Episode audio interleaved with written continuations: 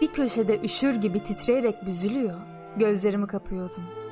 Yavaş yavaş başımda bir başka gecenin hayali uyanıyordu.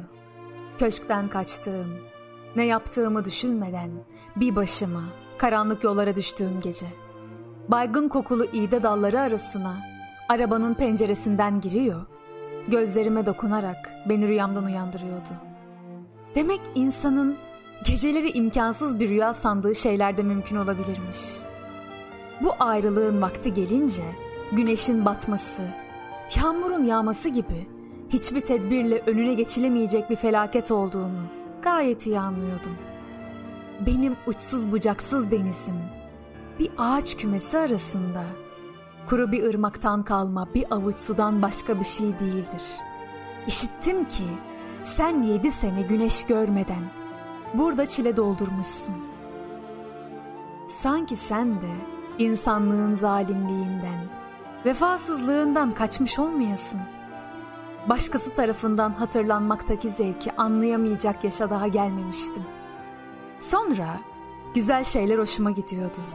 Bana öyle geliyor ki kendimi daha fazla okşatıp sevdirirsem bu yeni bulduğum sevgi gönlümün içine daha fazla sinecek.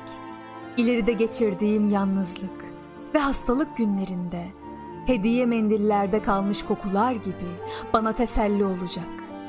Kök saldım yokluğuna. Beni ancak bir ağaç ağlar. Hasretle nasıl başa çıkar ağaçlar? Öyle hissediyorum ki içimden müebbeden kırılmış bir şey var.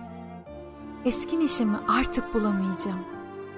Ben seni sevmesini senden ayrıldıktan sonra öğrendim.